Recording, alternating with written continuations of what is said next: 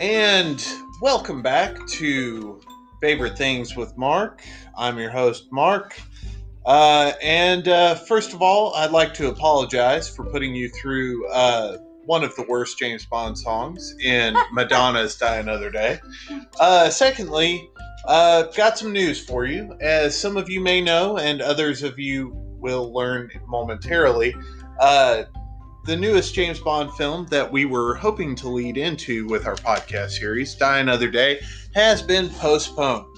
Uh, it has been postponed into April of twenty twenty-one. Hmm. As of right now, until it's postponed again. uh, so, with that being said, our plans have changed, uh, ever so slightly. Uh, so, as of right now, you may be wondering, what uh, is the podcast going to do? Are you going to continue until you run out of James Bond movies? Uh... and then do something else? What is the plan? Well, congratulations. Here is the news.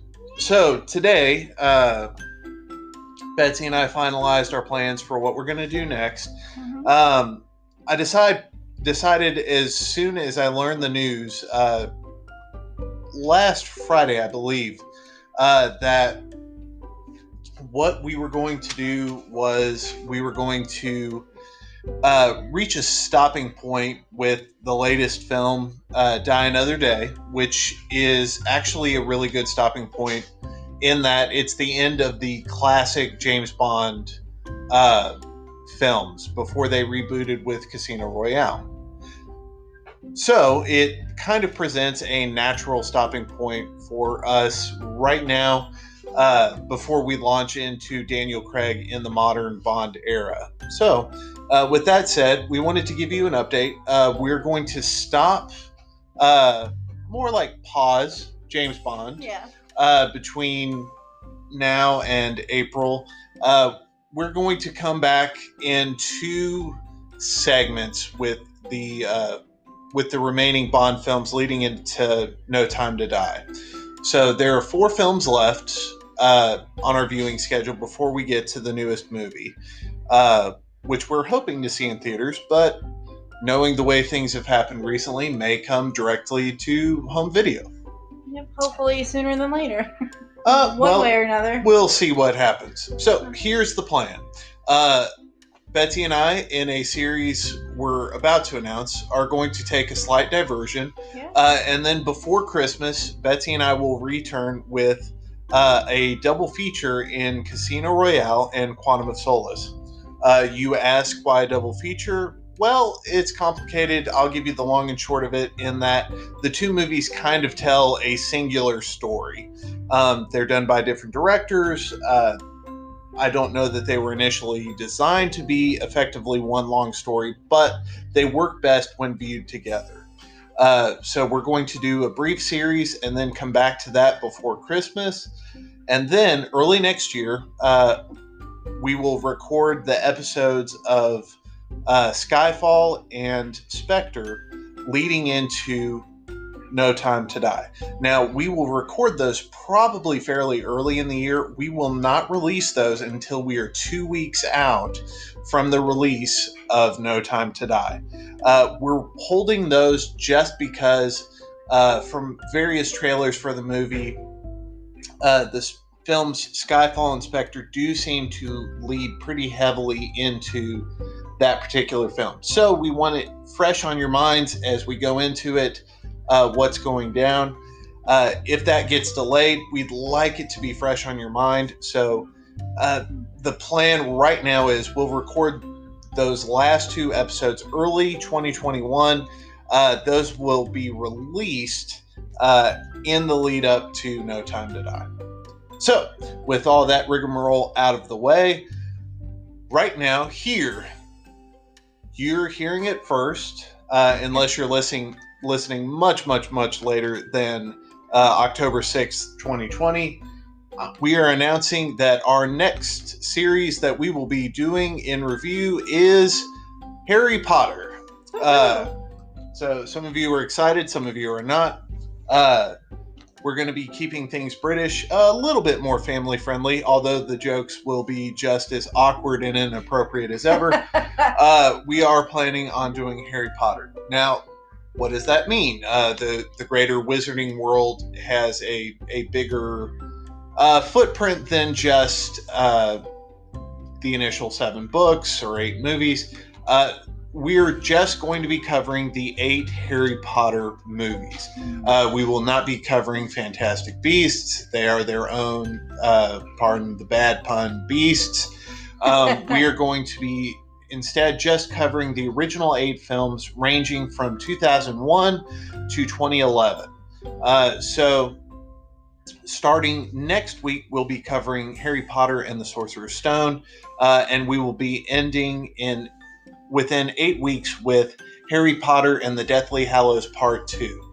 Uh, the reason that we're going to go with this series is uh, Harry Potter has kind of a, a whimsical, kind of mysterious, Uh, kind of different feel to it. Uh, we felt like it was a really good feel for the fall uh, oh, yeah. and, and early winter season between uh, Halloween and Thanksgiving and Christmas. Uh, between Halloween and Christmas, it usually ends up on Freeform, what's formerly the Family Channel's uh, fall uh, marathons.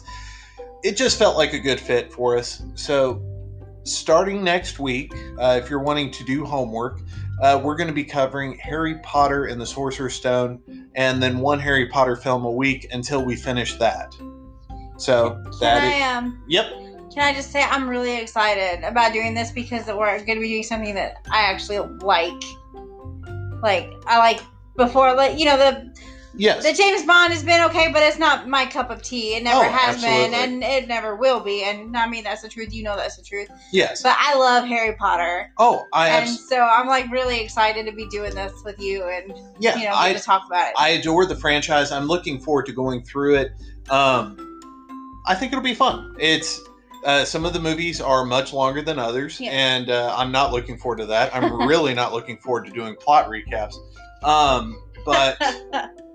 I am looking forward to revisiting those. I don't think I've watched the whole series all the way through in a couple years. So I'm yeah. looking forward to, to that revisiting.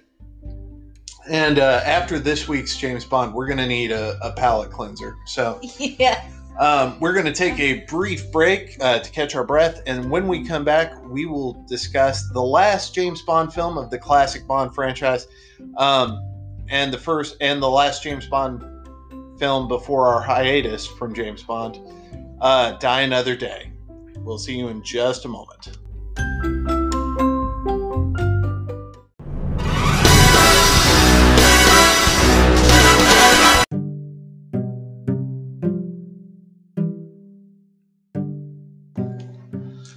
And we're back, and we're here to talk about the twentieth James Bond film released on the fortieth anniversary of the first film's release.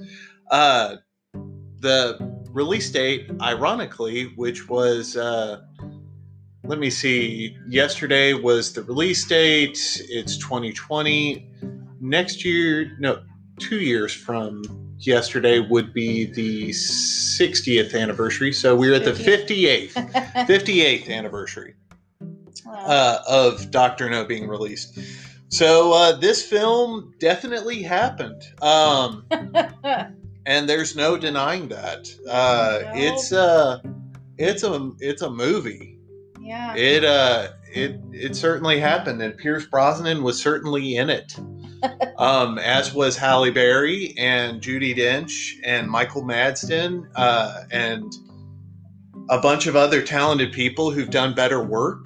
And uh, well, well, well, Betsy, what'd you think of this one? It was a mess. That's what oh, I think this... of it. It was ridiculous. Uh, more so than some of the others, than maybe all of the others. I don't know. So. Um, um, Roger Moore, Sir Roger Moore, uh, may he rest in peace, before he passed away, went on record uh, in speaking about this film and said, uh, I, all in all, thought they went a little too far, and that's coming from me, the first James Bond in space. and, uh, yeah. And uh, he's not wrong. Uh, he's very, very, very correct. This film is a car wreck.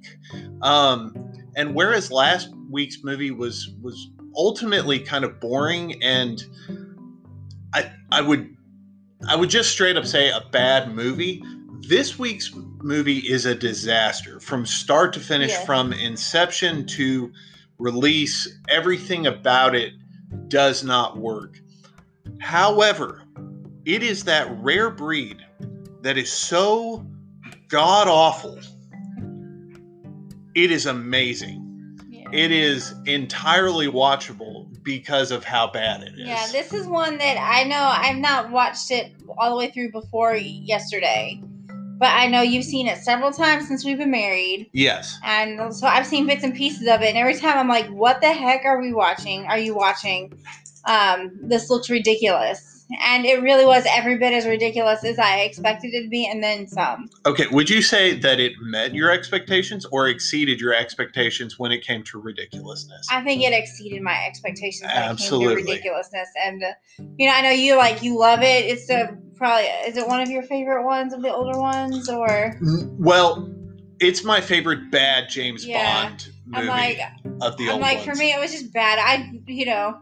So it, it did have its fun moments, but I'm like, yeah, I don't have to. I don't have to watch it again. I'll, but. I'll put it this way: I would put this up against the best spoof films that have been released. Oh yeah. Uh, regarding James Bond, because it is meant to be taken seriously, and it is one of the largest parody films I've ever seen. Yeah. This film in no way should be taken seriously, and that's terrible.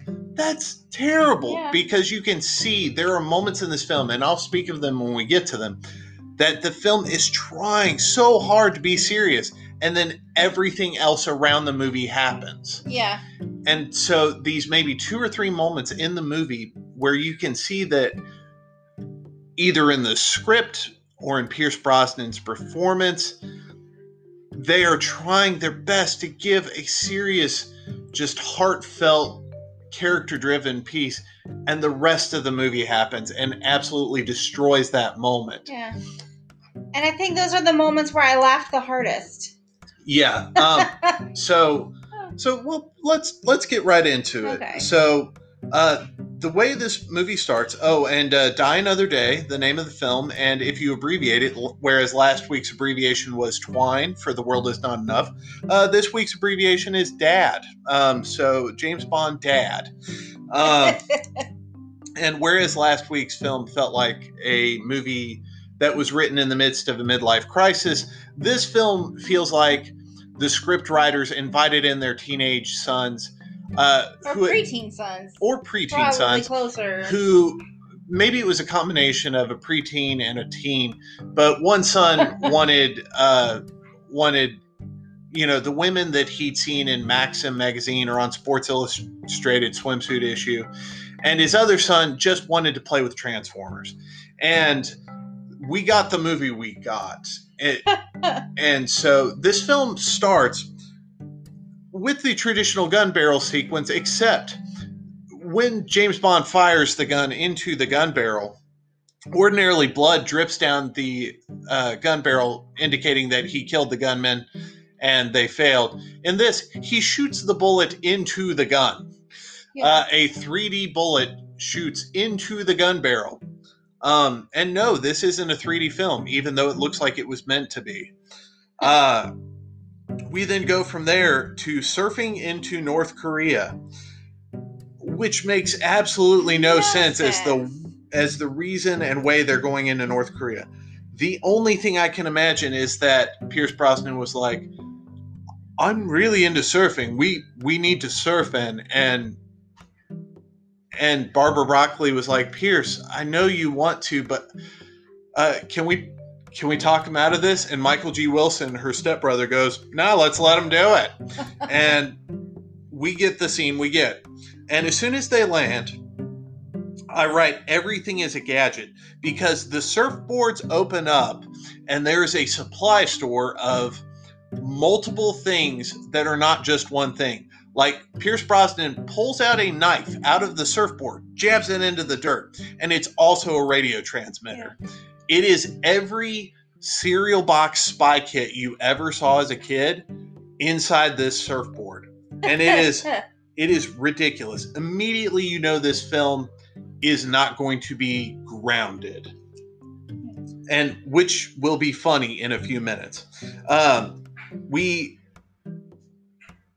at this point, uh, Bond and his team intercept a helicopter with an arms dealer. Bond takes his identity, and all he does to disguise himself is he steals the poor guy's sunglasses. Um, at this point, we move over to the camp on the D M Z at North Korea, uh, where we meet Colonel Sun Moon. His name is Sun Moon. That is the level of writing we're dealing with in this. Uh, just keep that in mind. Kind of par for the course for James Bond, but still not good. Um, and we gather really quickly that uh, the Colonel Moon is uh, unhinged because uh, he's beating on a heavy bag and then has it unzipped. And we find out that the person inside is his anger therapist. uh, at this point, we meet Rick Yune as Zhao. And uh, he's playing the same character he plays in every film. Uh, he is uh, the bad guy from The Fast and the Furious. He's the bad guy in this. And if you've seen him in anything else, if he's not killed in the first five minutes, he's the bad guy in that too.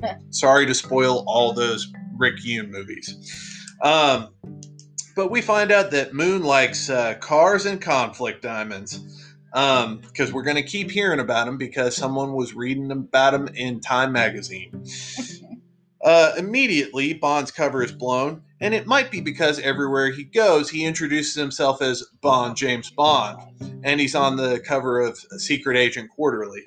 Um, but uh, William Lee uh, is playing Colonel Moon, and I note that he is so young in this role. Uh, William Lee is in the T V show Altered Carbon on Netflix. He is on... Uh, He is in a video game called Sleeping Dogs, uh, which is a fantastic Hong Kong uh, crime story. And he's in this movie, which is not good. Um, and Bond, having been captured, is cover blown, blows up the diamonds uh, to escape. And uh, yeah, we actually get a pretty decent action scene. Uh, Bond's fighting his way out, and then he jumps on uh, the fastest of all getaway vehicles, a supercar. Nope, he jumps in a hovercraft because uh, we need another slow chase. Which, I'm like, there are sports cars all around them. Well, it's the minefield. Uh, to, to which, when he's noting, he says, bit of a minefield out there. Again, the clever, clever writing of... Uh, Purvis and Wade, who are uh, actually writing the current Bond films, and you would never guess it, that both this movie and the modern Bond movies were written by the same people. So my question would be, if if they're in the middle of a minefield, mm-hmm. and that's why they have all these hovercrafts, yes. Why are all the sports cars there, and how did they get there? They were airlifted. Uh, you laugh. It comes back like three no, times I, in the movie. It, it's just it's just ridiculous. Anyway, yes. Go ahead. Anyhow, so we get a chase scene. Uh, Bond blows up everything, including uh, Colonel Sun Moon. Um, and then, as he's hanging from a bell, he says to no one, "Saved by the bell." um, I want to note at this point, as I'm talking about this film. Th- It's very obvious at this point, the film is not clever. It is trying to be clever. It is, it thinks it's clever. It is, well, it's me making dad jokes, thinking that I'm funny, and they're not. Um, and that's this film in a nutshell.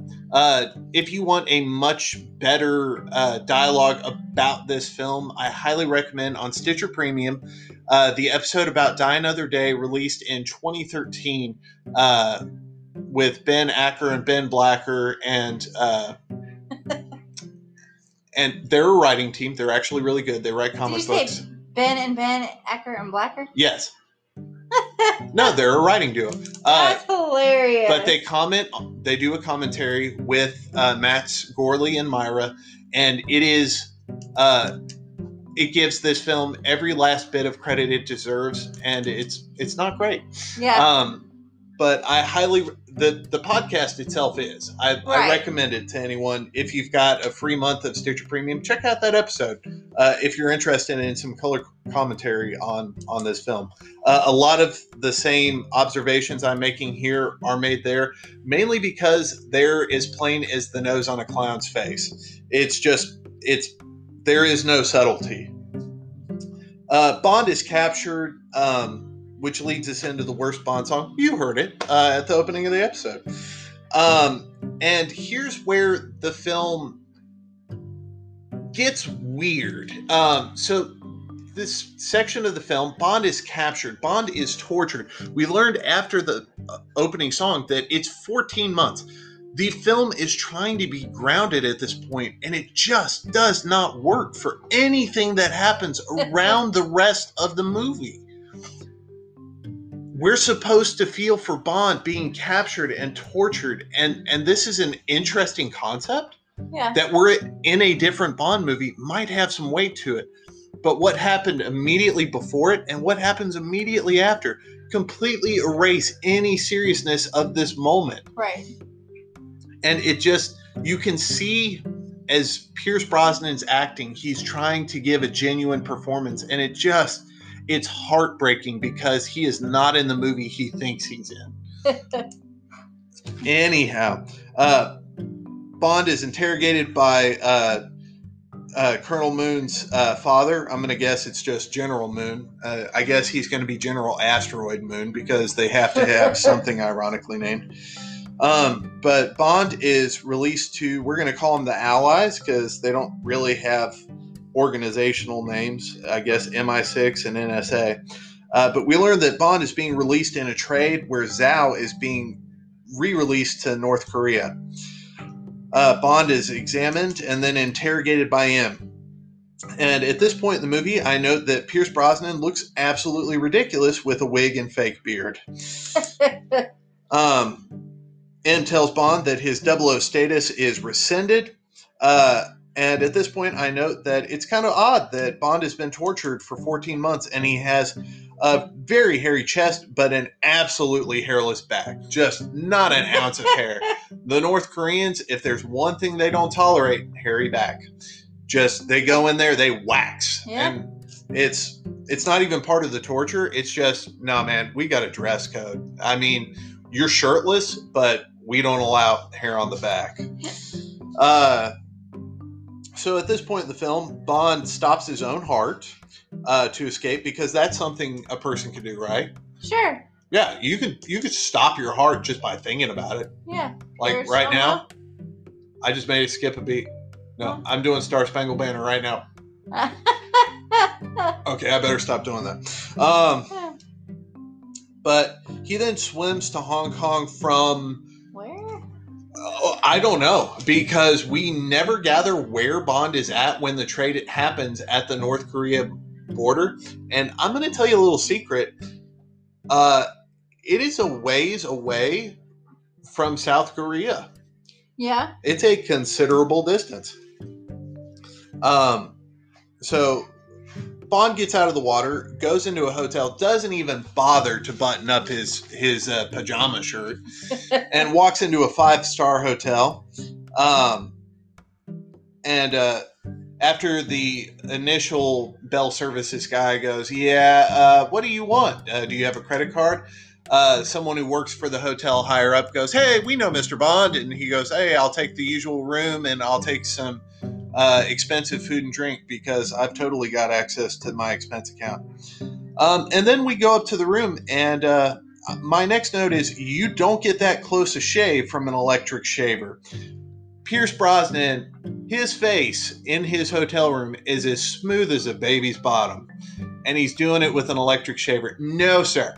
No. No. Does not work that way. I don't care how good your electric shaver is.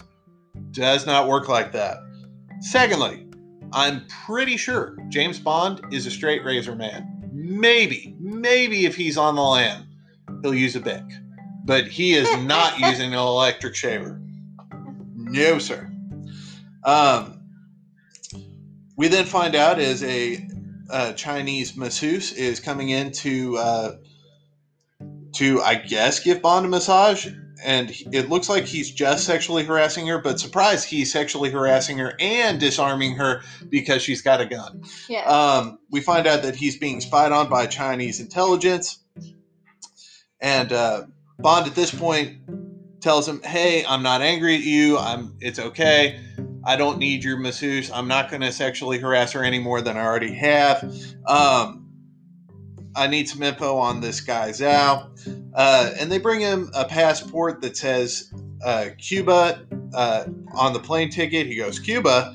He goes, yes, we found out that Mister Zhao has taken a trip there. Say goodbye from us, which is actually some of the more clever writing in this film. uh, and at this point, Bond walks onto the set of The Godfather Part two because Cuba looks like it is in the prime of life of the nineteen fifties.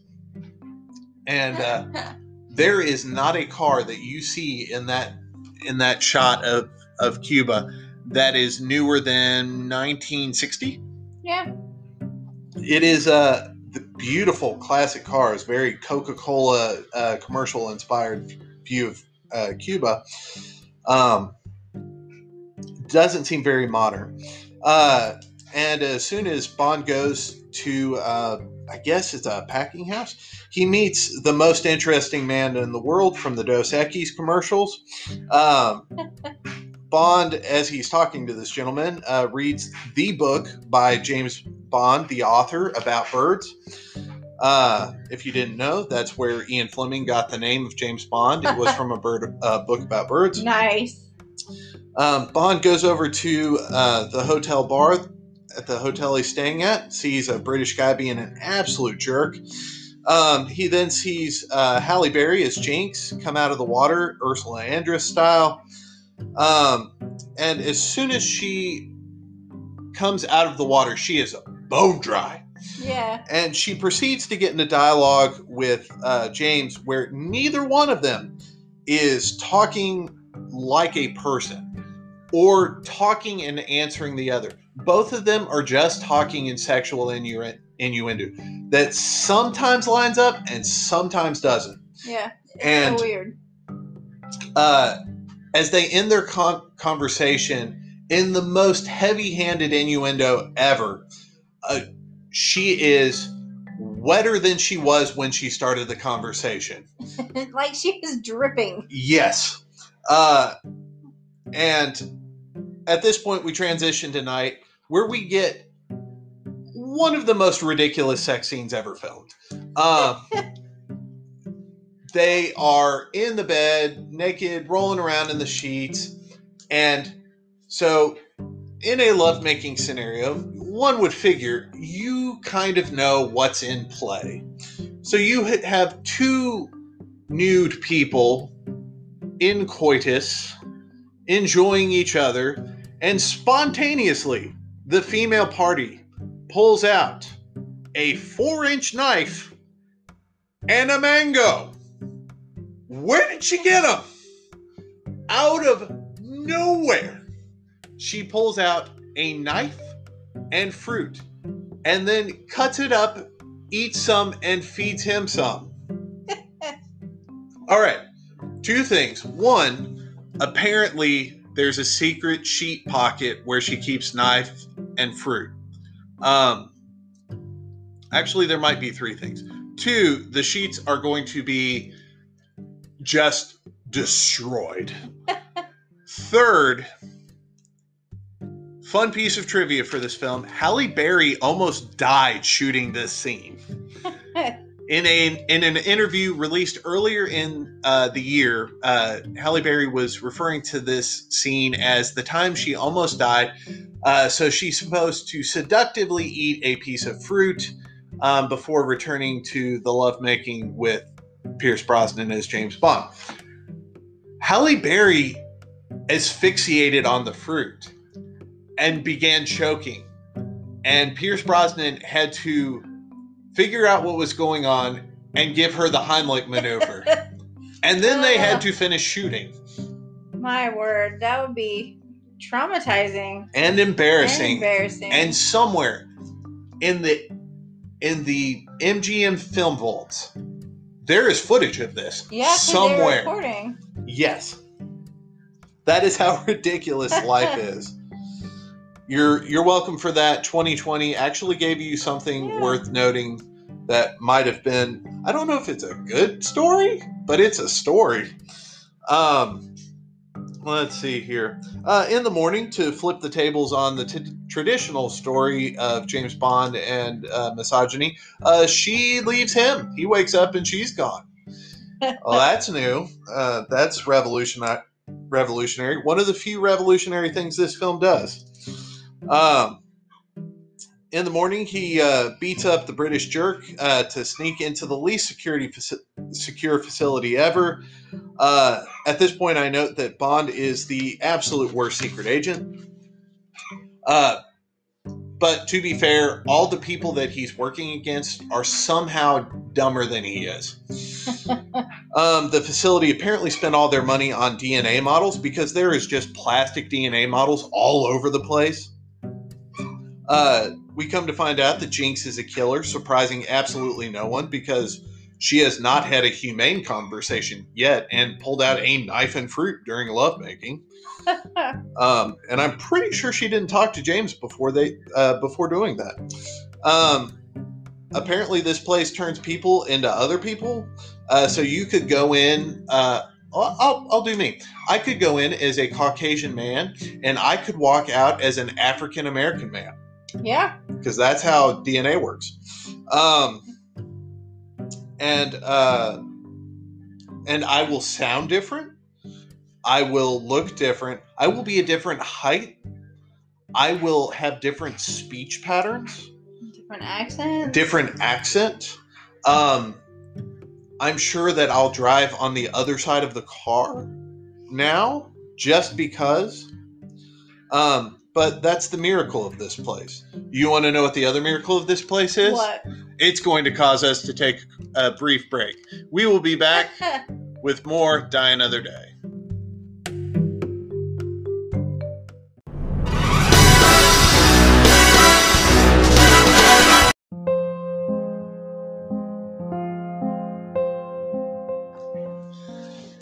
And we're back.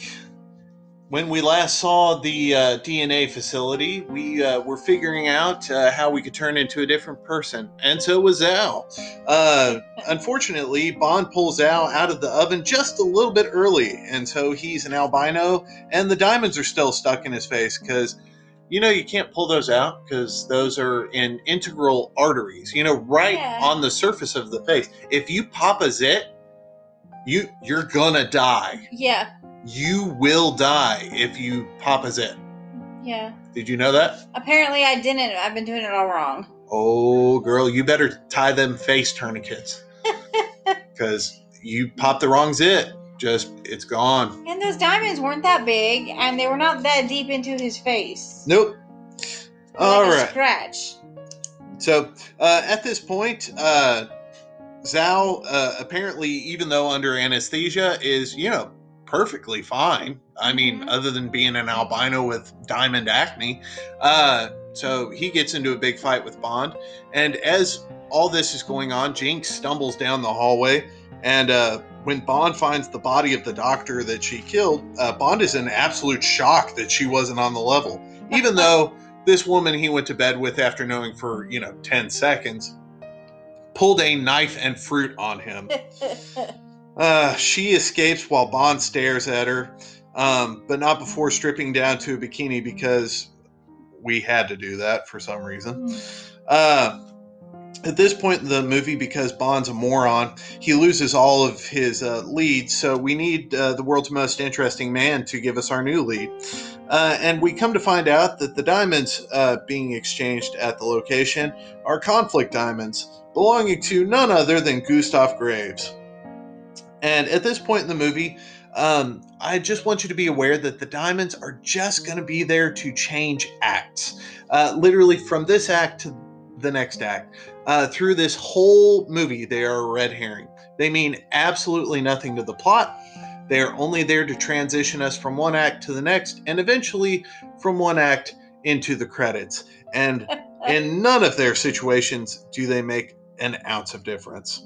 At this point in the movie, we meet Gustav Graves and Miranda Frost, because subtlety is dumb. Uh, at this point in the movie, we learn that Gustav Graves is the bad guy because the music tells us he's the bad guy. Uh, my question is, when he makes his appearance in the film... Yes. He's skydiving. Yes. But it looked like he jumped off of a commercial airliner. Yeah. Is that... Did I not make that up? I don't know. Because that's what it seemed like. I don't know. I... Maybe. I... I this, was confused. If this is your leap in logic for this film, just wait. Yeah. We are approximately ten minutes from... Yeah. Oh, boy. Oh, I know. That one... I was just confused by his entrance. But that... I guess that's just the whole film anyway. Uh, anyhow, at this point in the movie, uh, Graves gives us one of the first of many idioms, uh, saying, as they say in fencing, what's the point? And as you roll your eyes, the scene transitions. uh, we go over to the Blades Fencing Club, where Madonna cameos, because I guess she held the film ransom for her song.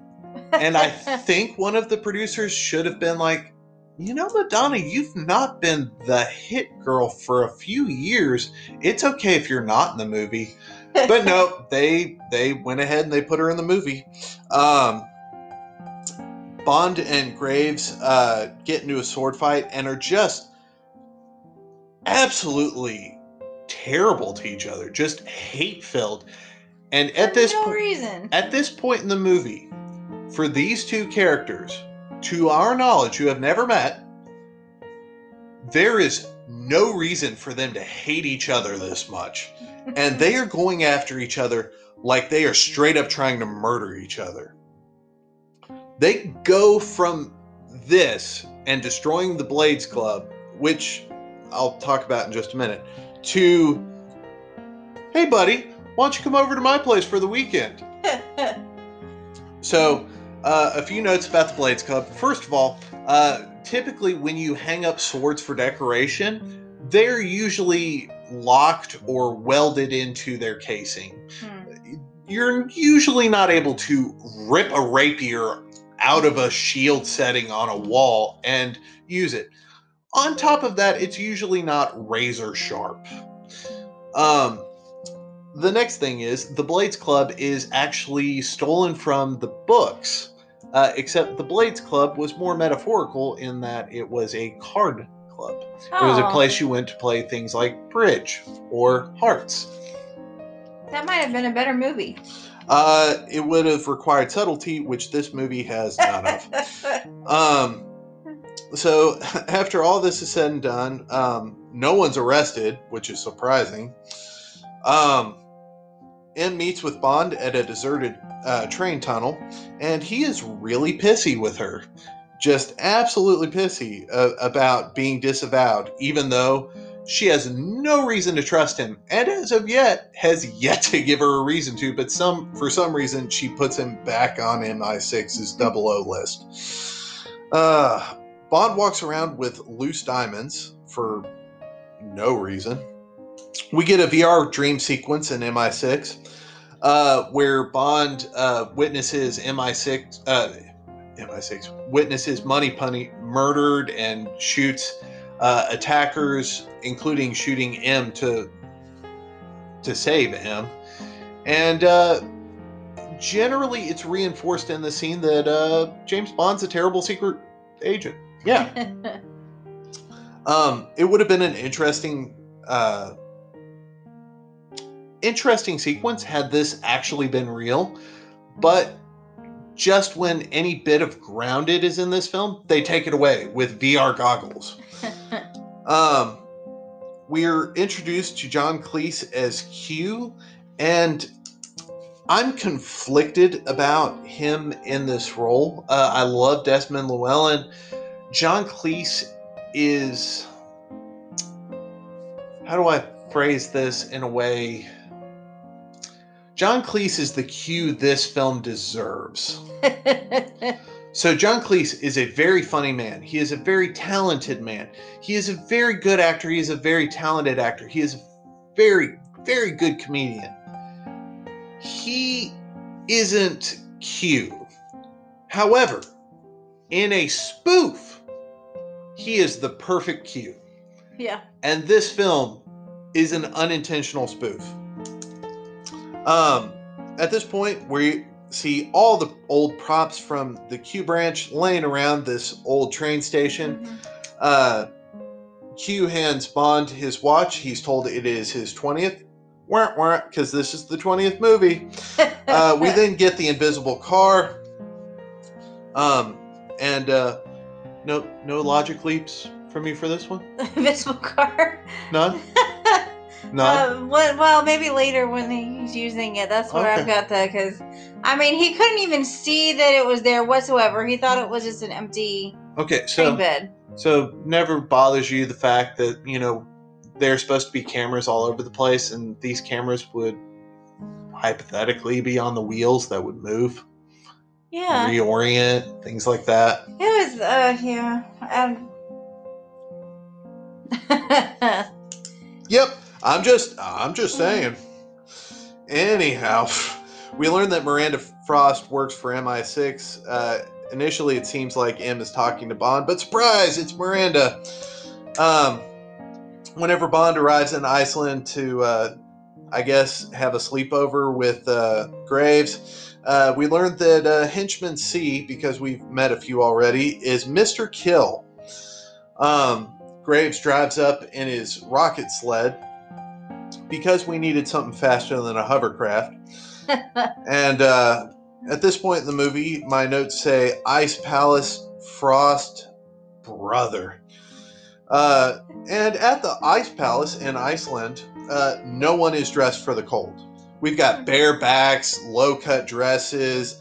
Bond is in a thin, just slim-cut tux. And all, the, all the ladies are wearing these evening gowns that are spaghetti straps or sleeveless, whatever you call them. Yeah. Um, very thin material. So uh, at this point in the movie, uh, we get a really bad prop that looks like it's from the nineteen sixties Star Trek show. Uh, that's a mask uh, that they use in the D N A therapy. And if it wasn't obvious by now, uh, Graves is uh, Colonel Moon. And apparently he is in love with Zhao because they get very close to talk. Um, and uh, from here on out, I'm just going to call him Moon Graves, um, so you're clear. Uh, Moongraves uses a, a giant Jiffy Pop in space to make a second sun in the sky. And uh, even to everyone present, he's a whack job. Uh, Bond gets caught snooping a little later, and in order to cover his escape, he and Frost make out. Uh, and she gives that old idiom to describe spy work, sex for dinner and death for breakfast. No! No one has ever said that.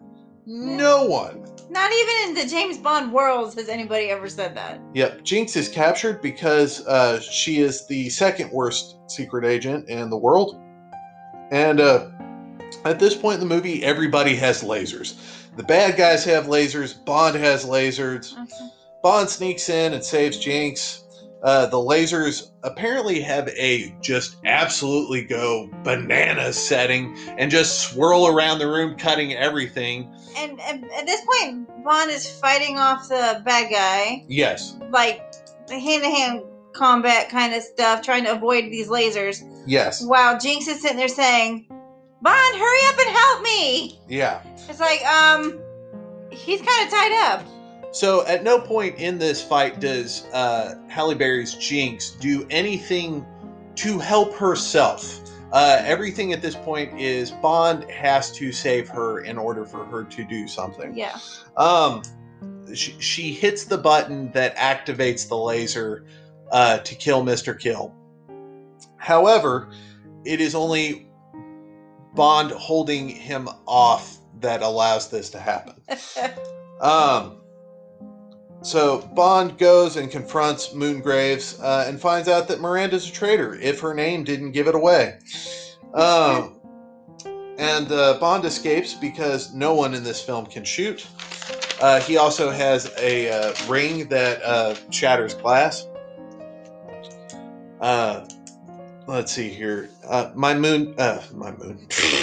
My notes get much fewer and farther between because the movie gets more ridiculous as we go.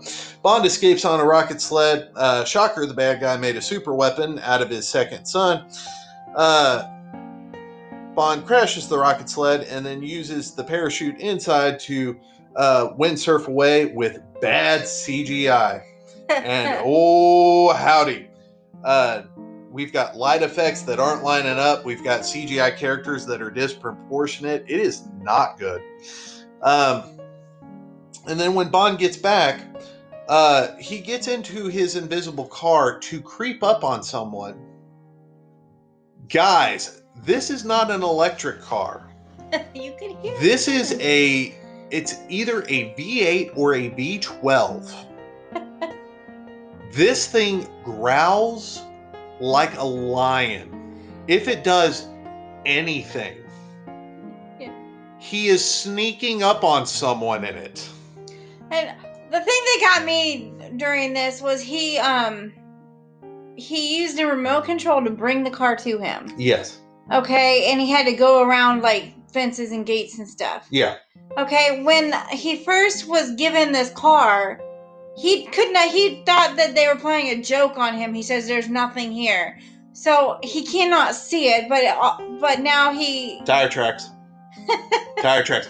This... Around a maze where he's I, hiding. Hey, I'm telling you right now, you're picking the things that have the least problem with them. Oh, that's, that's what, that's what, I'm like, I don't know. Maybe I don't see as many details as so, you, but that was, that was like, what? So it didn't make here's, sense. Here's the fun part. So... The way the bad guys catch him isn't, hey, I see tire tracks coming from nothing, or, yeah. man, where's that car sound? Nobody here drives a V twelve. No, what tells them something is wrong is one of their snowmobile guards crashes into the car. Yeah. It gets better. The guards don't say, Bond's here. They go, hey, everybody report in, because there was weird noise. And Bond's like, well, I guess the jig is up. And drives out into the middle of everyone with the camouflage off. Uh. So at this point in the movie, we get a Transformers car battle uh, between Bond and Zhao. Bond in his Aston Martin and Zhao in a Jaguar. And uh, we get uh, basically the car version of Everything You Can Do, I Can Do Better. Um, And this scene has absolutely no stakes. It has no weight to it. Um, and on the other side, they keep cutting back and forth between this car battle that means nothing. And Halle Berry is trapped in a melting ice room. Now, I want you to think about that statement for a second. Halle Berry is trapped in a melting ice room. All she literally has to do is go, oh man, oh, I guess I'll wait two minutes. All right, and then push on a wall, and she's out. Right. But she literally keeps hitting on the one portion of the wall that's not breaking, and then almost drowns. Anyhow, uh, Bond kills Al, saves Jinx. Um, and at this point in the movie, uh, Bond does bad C P R because, yeah, Bond and Jinx are just bad secret agents. That's my note right here. Uh, in the meantime, uh, oh boy, uh, Moongraves uh, meets up with his henchman, has him turn his suitcase super weapon into a bad Iron Man cosplay. Uh, Colonel Moon is reunited with his dad, General Moon, uh, on board a giant plane. Uh, then uh, old Moongraves kills Daddy because he says, hey, you're kind of a nut job. Um, so Bond and Jinx have snuck aboard the giant plane uh, to disable the super weapon. If I sound bored, it's because I am at this part in the movie. Uh, Jinx manages to knock out the guards in the cockpit, and so she could totally fly the plane wherever she wants, but she doesn't lock the cockpit door, even though that's pretty standard, especially since this film is released a year and a half after nine eleven. uh, so, uh, we get comic book fights that have absolutely no weight between uh, Moongraves and Bond and Jinx and Frost. And Miranda walks in wearing the most uncomfortable looking lingerie top uh, that I no one knows why she's wearing it at this point in the movie. The only reason I can figure is I said earlier that this movie feels like it was written by a thirteen year old. Yeah. And this scene is, is the biggest one is she is, she is fighting in a negligee top that doesn't look like it would be a comfortable bra, sports bra, or top. It's just there to maybe look attractive, except she's wearing like baggy athletic pants with it, which is just weird. Anyhow. And they were just taking off from ICE. Yeah. No, they weren't. They they took off from North Korea. Oh. Um, see, I don't. That transition I did not see. Oh, like I watched it. To but be it's to like, be fair, they were the, in Iceland. The movie, the movie is not good. Um, yeah. So after uh, blowing up a majority of the plane, but leaving enough to you know still meander, uh, Bond and Jinx helicopter to safety, uh, land at a little hut in the middle of nowhere, and. Uh, use really stupid bad innuendos uh, for diamonds or sex, having sex on top of a bed of conflict diamonds. That, I'm still I'm still feeling pain from that. Like, why would you be laying on a bunch of diamonds? They're I don't they're know. They're sharp. Yeah. I uh, guess they're trying to get those same scars that the other guy had oh with the diamonds gosh. embedded throughout their body. And then the movie transitions. If David Arnold was doing the Lord's work in Tomorrow Never Dies and The World Is Not Enough, in this film, he signed his soul over to the devil and gives us just... The music fits the movie. It's not good. Guys, don't don't listen to this soundtrack. It's not a good one.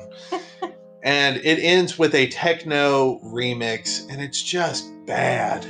Guys, this movie is so painful... It's hilarious. Um, and uh, I'm gonna end the no- I'm gonna end this movie and our time with Pierce Brosnan's Bond on a sad note. Uh, when most of the Bonds have been interviewed um, about their time as Bond, when they were done with Bond, they were done with Bond. They were ready to leave. Pierce Brosnan wanted to do more, and.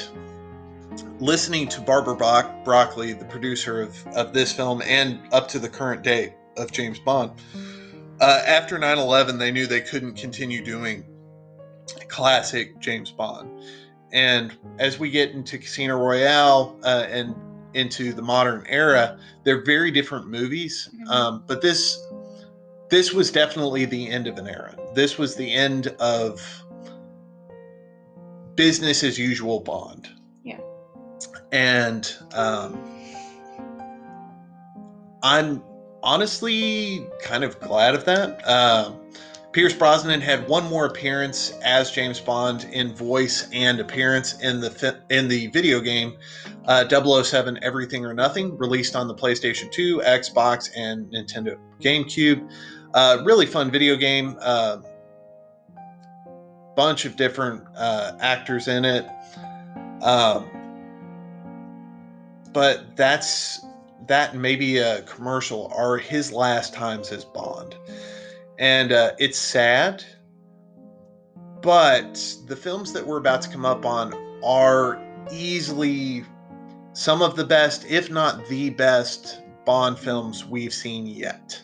So we go from easily one of the worst to some of the best. To some of the best. And I, I will say, like, all of these ones that we have watched in the past, I really have never sat down and watched any of them before. Yes. Um, but these newer ones with, um, no, I can't think. Daniel Craig. Daniel Craig. I was thinking Daniel Radcliffe, but I'm like, no, that's Harry Potter. Yes.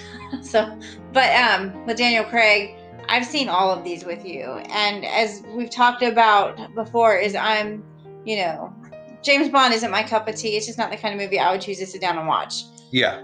But these are movies that I do enjoy watching with you if you're wanting to watch it. Yeah. So they're ones that, you know, they are a better Bond. They are. Like, I didn't know going into this, I didn't know what to expect with Bond, but I'm like, I knew what I came from. Yes. And so this is just, it's been a fun ride, but it's also been extremely ridiculous. Oh, absolutely. So, um, at some point we'll do a retrospective. We'll talk about the best Bonds, the worst Bonds, uh, just favorite moments. Um, I'm glad to have watched all these back to back. I'm I'm glad that I now have a, a bigger context to pull from on my opinions. Uh, there are definitely some Bond movies that I'll revisit. I'll watch a lot more, and there are some that I hope to never watch again. The World Is Not Enough, uh, Diamonds Are Forever. Uh, but these are um, these are definitely time capsules. I would recommend these movies if nothing else. You want to feel what cinema was like right around a certain year. Pull a James Bond movie from within a year and you'll get a general idea of what the trends are. Yeah. Um, and sometimes it's good and sometimes it's bad. And um, something I was telling you in the car this morning is uh, from the time Sean Connery left the role uh, of James Bond, um, James Bond becomes something became something else. Uh, from Doctor No up until You Only Live Twice, possibly even On Her Majesty's Secret Service, James Bond is this top tier blockbuster action property.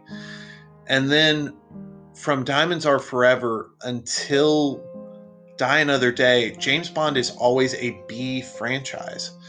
It's never the best action movie. Even I love uh, The Living Daylights. It might be my favorite James Bond film.